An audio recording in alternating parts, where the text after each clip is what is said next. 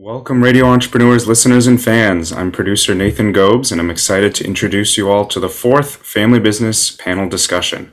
In this Family Business and Trusts-related Winter 2021 edition of the panel discussion, we will be covering topics related to trusts that own and operate a family business, and when is the right time for a family business to sell. This episode is part one of three, and all of these discussions are intended to be highly relevant to family businesses, but also entrepreneurs of all types. So be sure to follow Radio Entrepreneurs on LinkedIn, YouTube, Spotify, or any of the many other platforms we stream on to catch the other segments as they go live. But before we get into the discussion, allow me to introduce our panelists. Of course, we have our regularly returning panelist, Stephen Wilchins, a founding partner and attorney at Wilchins, Cosentino, and Novins, with over 42 years of experience serving the businesses and estate planning needs of families, individuals, and owners of large, closely held businesses. Stephen has also co-founded several businesses himself and serves on 7 privately held boards in several diverse industries. Welcome, Stephen.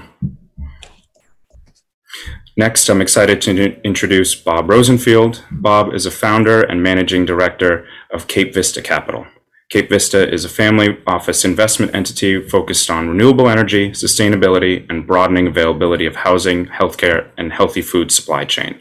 Prior to Cape Vista, he was CEO of True Road Holdings and JN Phillips Auto Glass, guiding the company's growth from an 8-store local business to become the second largest company in the $4 billion U.S. auto glass repair, replacement, and claim service market.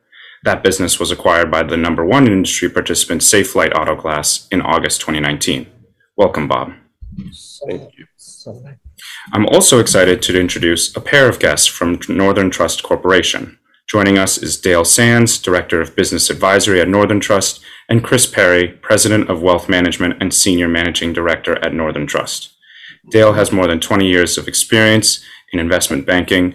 He has advised on hundreds of public and private debt and equity offerings, merger, acquisition, and divestiture transactions, and general corporate advisory assignments for both public and private companies in the U.S. and abroad. Chris spent 8 years in private practice as trust and estate lawyer prior to joining Northern Trust in 2006. Since then, he has helped substantial clients develop creative solutions to their complex wealth planning needs. Welcome, Dale and Chris. Of course, we also need to give a shout out to longtime supporter and regular FBA panelist Rich Hershon of Gray and Gray CPAs. Even though he couldn't join us this morning, we always appreciate Gray and Gray's continued support. And then finally, I would like to introduce the panel's moderator, Radio Entrepreneurs host, and CEO of Mage LLC, Jeffrey Davis. Welcome, Jeffrey, and I will now hand the conversation over to you. Thank you very much, Nathan, and welcome everyone to the Family Business Association and Radio Entrepreneurs panel. I appreciate all of you attending. These are very important topics and very important times. I want to start off with a question.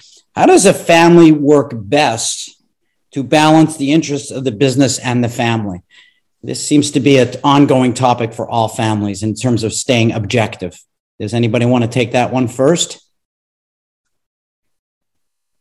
No. Yeah, I'll be happy to jump in. 35 years cumulatively in a family business in several different incarnations.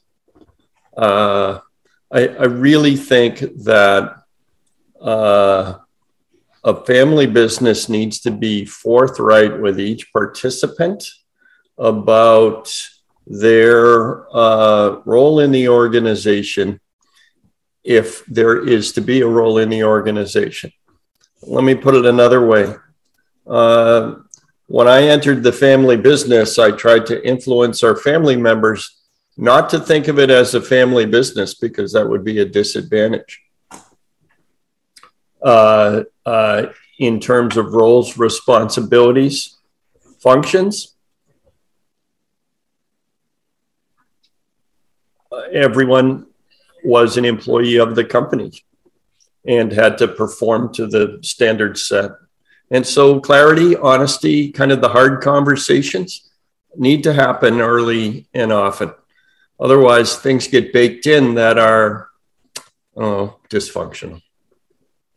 Let me just add a little bit to what Bob said before anybody else wants to respond. You know, it's funny, a term that's in the dictionary, I'd never heard it before in a practical sense until Bob Rosenfield had said it to me and other advisors. And he was determined, he said, to run his business as a meritocracy. And I hadn't heard that before from a family business member, but it received a lot of dissonance from the family, the whole concept of meritocracy in a family business. So I don't know if anybody else would like to address that topic. Does anybody else want to address it before I move on? I'll say something.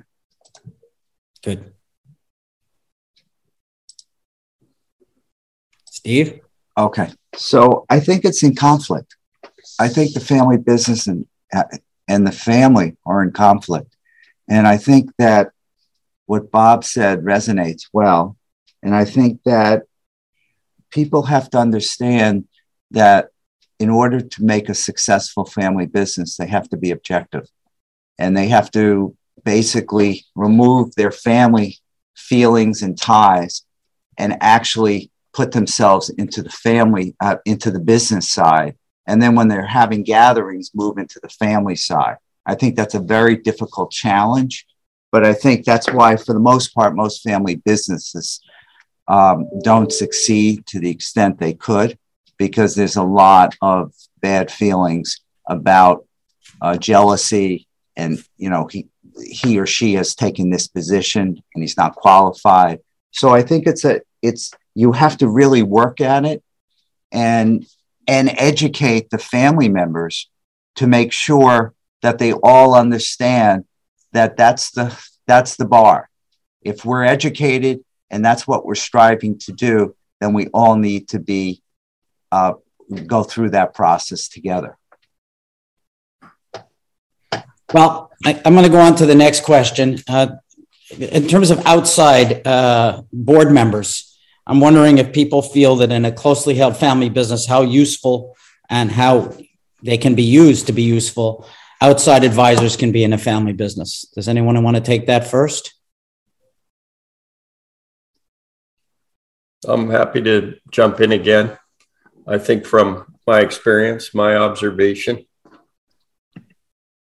it's important for a board member to understand going in, are they there to, I don't know, help a family member influence process to get what they want? Or are they there to help the business strategically position for success? You know, in some family businesses, the actual selection of board members just is another manifestation of family conflict. And you end up, instead of having a board that's helpful, you have a board that reinforces the problems in the divisions. So I think the way a privately held company can be successful is to make sure they have a board that understands the CEO job. It's lonely at the top. It's hard to go places to get good advice sometimes. Can't always just shoot the breeze with your executive team. And strategic challenges for a family business are so important, because sometimes kind of the status quo desire of family members to, oh, why do we need to change? Let's keep everything the way it is. What's wrong? There's nothing wrong. Everything's good. Everything's great. Look at last year's numbers. No, the world moves too fast. A board is great if they understand that they're focused on strategic initiatives and to take away the firefighting exigencies in front of the CEO for, even if it's 2 hours a month. You know, you're going to meet payroll on Friday. Don't worry. But, you know, what do we do to grow our business, to keep our customers and to have competitive advantage? So if you can engineer that, boards are great for closely held companies. Yeah, I'll jump in. And Jeff, thanks for the question. It's a good one. From the standpoint of the trustee, we find that if you're laser focused on shareholder value, you're going to think to yourself about how whether it's a board can be helpful to try and bring new perspective to the situation. And you're going to, that's a situation where a board can be very, can be a helpful, as Bob was suggesting, kind of, either reality check or somebody who's really looking to make sure that the business is doing the best that it can. What you don't want is somebody on the board who's just going to essentially kind of placate to the wishes of the family if the best interests of the business are not being served with that strategy. So the kind of follow-on question that we often deal with is how much do you pay a board member, and what is their compensation that's involved? And our experience is you often get what you pay for. So a really good board member can be somebody who you may want to pay. So I'll leave it with that, but those are some thoughts. Well, one of the problems that I've seen with families, and I'll get to you, Steve, I'll just add to it, is that, where, let's say, a member of the family has had control for a generation, and then they have a family sort of coming in, there's this sense of loss of control, and they tend to pick, let's say, friends, their personal attorney, their personal, the personal accountant, and they go, that's my board. And, so at times I think that can add also to the conflict of not really having an independent. So, Steve, I'm probably adding a little kerosene to your argument. No, it's all right. I think a lot of time needs to be spent on what's the makeup of my board and who should play that role and why. And I think we have to be very careful if we do select trustees, which that are serving on the board as well.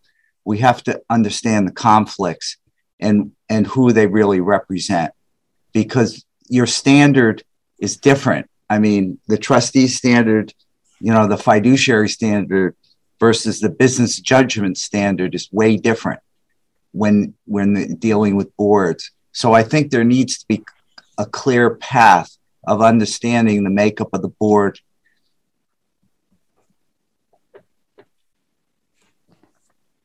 All right, so let me go on to my next question. Now let's add that the trustee element to all of this. How complex is it for a family to add a trustee to the family business?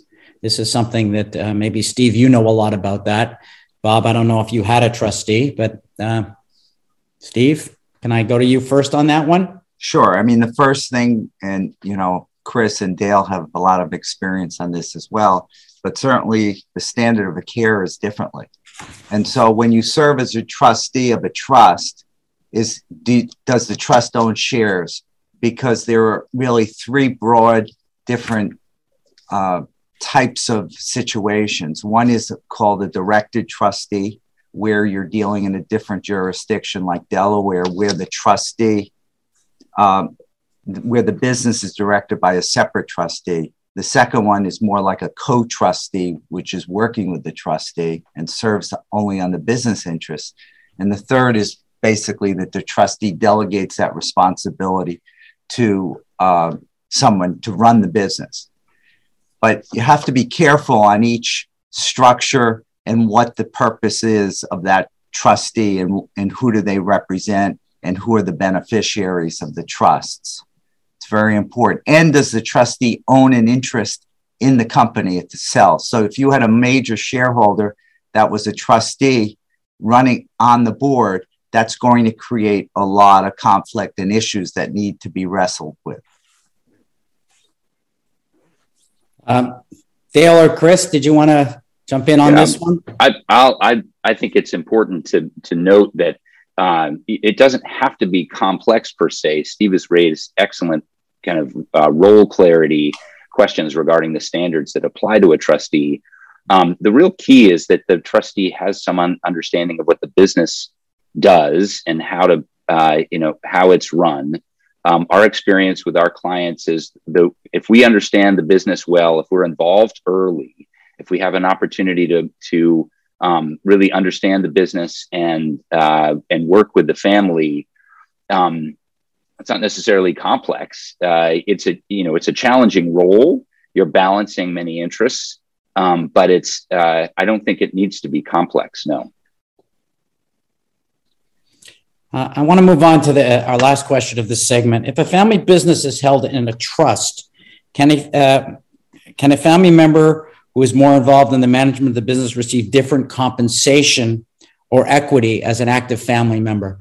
I think this is a very interesting conversation, especially around the equity and compensation. There seems to always be some debate in every family business I've ever experienced around this. What's fair? Sure, I'll take the first stab at this. So, of course, the governing documents would rule here, but it is certainly appropriate for management team members or some family members that are in the business to receive outsized compensation for their roles within the business. Of course, it needs to be reviewed carefully by the trustees to make sure that it's fair and appropriate in that market environment, but certainly there can be outsized compensation for those participating management team members. Anybody else want to address that issue? I know for me, I've experienced it in many, many organizations. Bob, I know you. I think you had more than a trustee involved in your business, but compensation was always an issue, just like we've seen in a lot of family businesses. Yeah, I think everyone's raised really good points about trustees and family businesses. So I'd say a couple things. Well, one, the meritocracy comment probably speaks for itself relative to compensation. Some things a family member can try to do if there's a board is maybe short of having a compensation committee, have a regular compensation discussion and specific goals for the senior management team, like kind of a core function of a board and something around which in the board setting, you can't really have an objection other than a, familial based issue. But my experience with trustees in some ways was, it was always with a minority shareholder to qualify it. And in some ways, it was very good because it was not a family member. Sometimes conversations with family members have baggage. You don't know where the other side's coming from. With a trustee, it's clear. So there's a fiduciary responsibility there. And so I tried to spend a little extra time walking in that trustee's shoes, so to speak, because sometimes I would have to ask for something that I know was going to ask them to make decisions around, capital preservation versus growth. Fortunately for me, we didn't have a ton of crises during that period that I had to go and ask for a lot of stuff. But, asking for capital to flow out of a trust into the company for a capital event, that's a big deal. So I probably had to do a little extra homework. I understood it couldn't go have a beer and just say, okay, fine, what the heck? Doesn't work that way, but that's okay. At least you know the road you're driving on. Bob, how did you deal with the issues of a trustee who wanted to increase the distributions versus increasing compensation for management or yourself? Great question. I would do two things. I would, without getting carried away. Let me back up. I went to them and said, "Hey, how about if we think about this as shared gain? We're more like a general partnership, limited partnership. So the shareholders would get the first X dollars of profit from the company. And over that, it'll be split between the management team and the exec and the shareholders. So we have an alignment of goals here. And gee, the shareholders are getting the lion's share. They're getting the first X dollars, but also, like, I think it was 70% of everything over that. And the management team got 30. So no one was wondering what their paycheck, if you will, was going to look like. So we were fortunate to kind of build an alignment on that. And I would say that model was in place for 6, 8, 10 years. And it kind of put to bed what had happened previously was, oh, the end of the year, let's all get together. We got to figure out what the bonuses are going to be. And there's a lot of tension around that meeting. It's getting to be close to the holidays. Everybody's dealing with a massive uncertainty and, you know, jockeying for position. That was terrible. So we designed a system where everybody knew what was coming their way. They could look at the monthly financials and kind of calculate their take. And it seemed to take the edge off. Very good. Predictability. Nathan? Yeah. Great. Thank you, gentlemen. That was a very interesting conversation with some highly useful topics related to trusts and boards in this first part. That wraps up part one of this December edition of the FBA Family Business Panel discussion. Thank you to all our listeners and viewers who have tuned in for this new segment on Radio Entrepreneurs. Links will be provided in the video's description below to parts 2 and 3 of the discussion to hear more on these topics. So be sure to check out those links and click subscribe just below the video if you're on YouTube, or follow if you're listening on one of our podcast platforms to stay up to date on all of our postings as they go live. If you're a fan of these videos, please be sure to like, comment, share, subscribe, press the bell button. All of those things help immensely. Radio Entrepreneurs is also highly active on LinkedIn, so be sure to go follow our page there as well for more business advice and discussions. Until next time, goodbye and thanks for listening. We'll be back with more stories on Radio Entrepreneurs.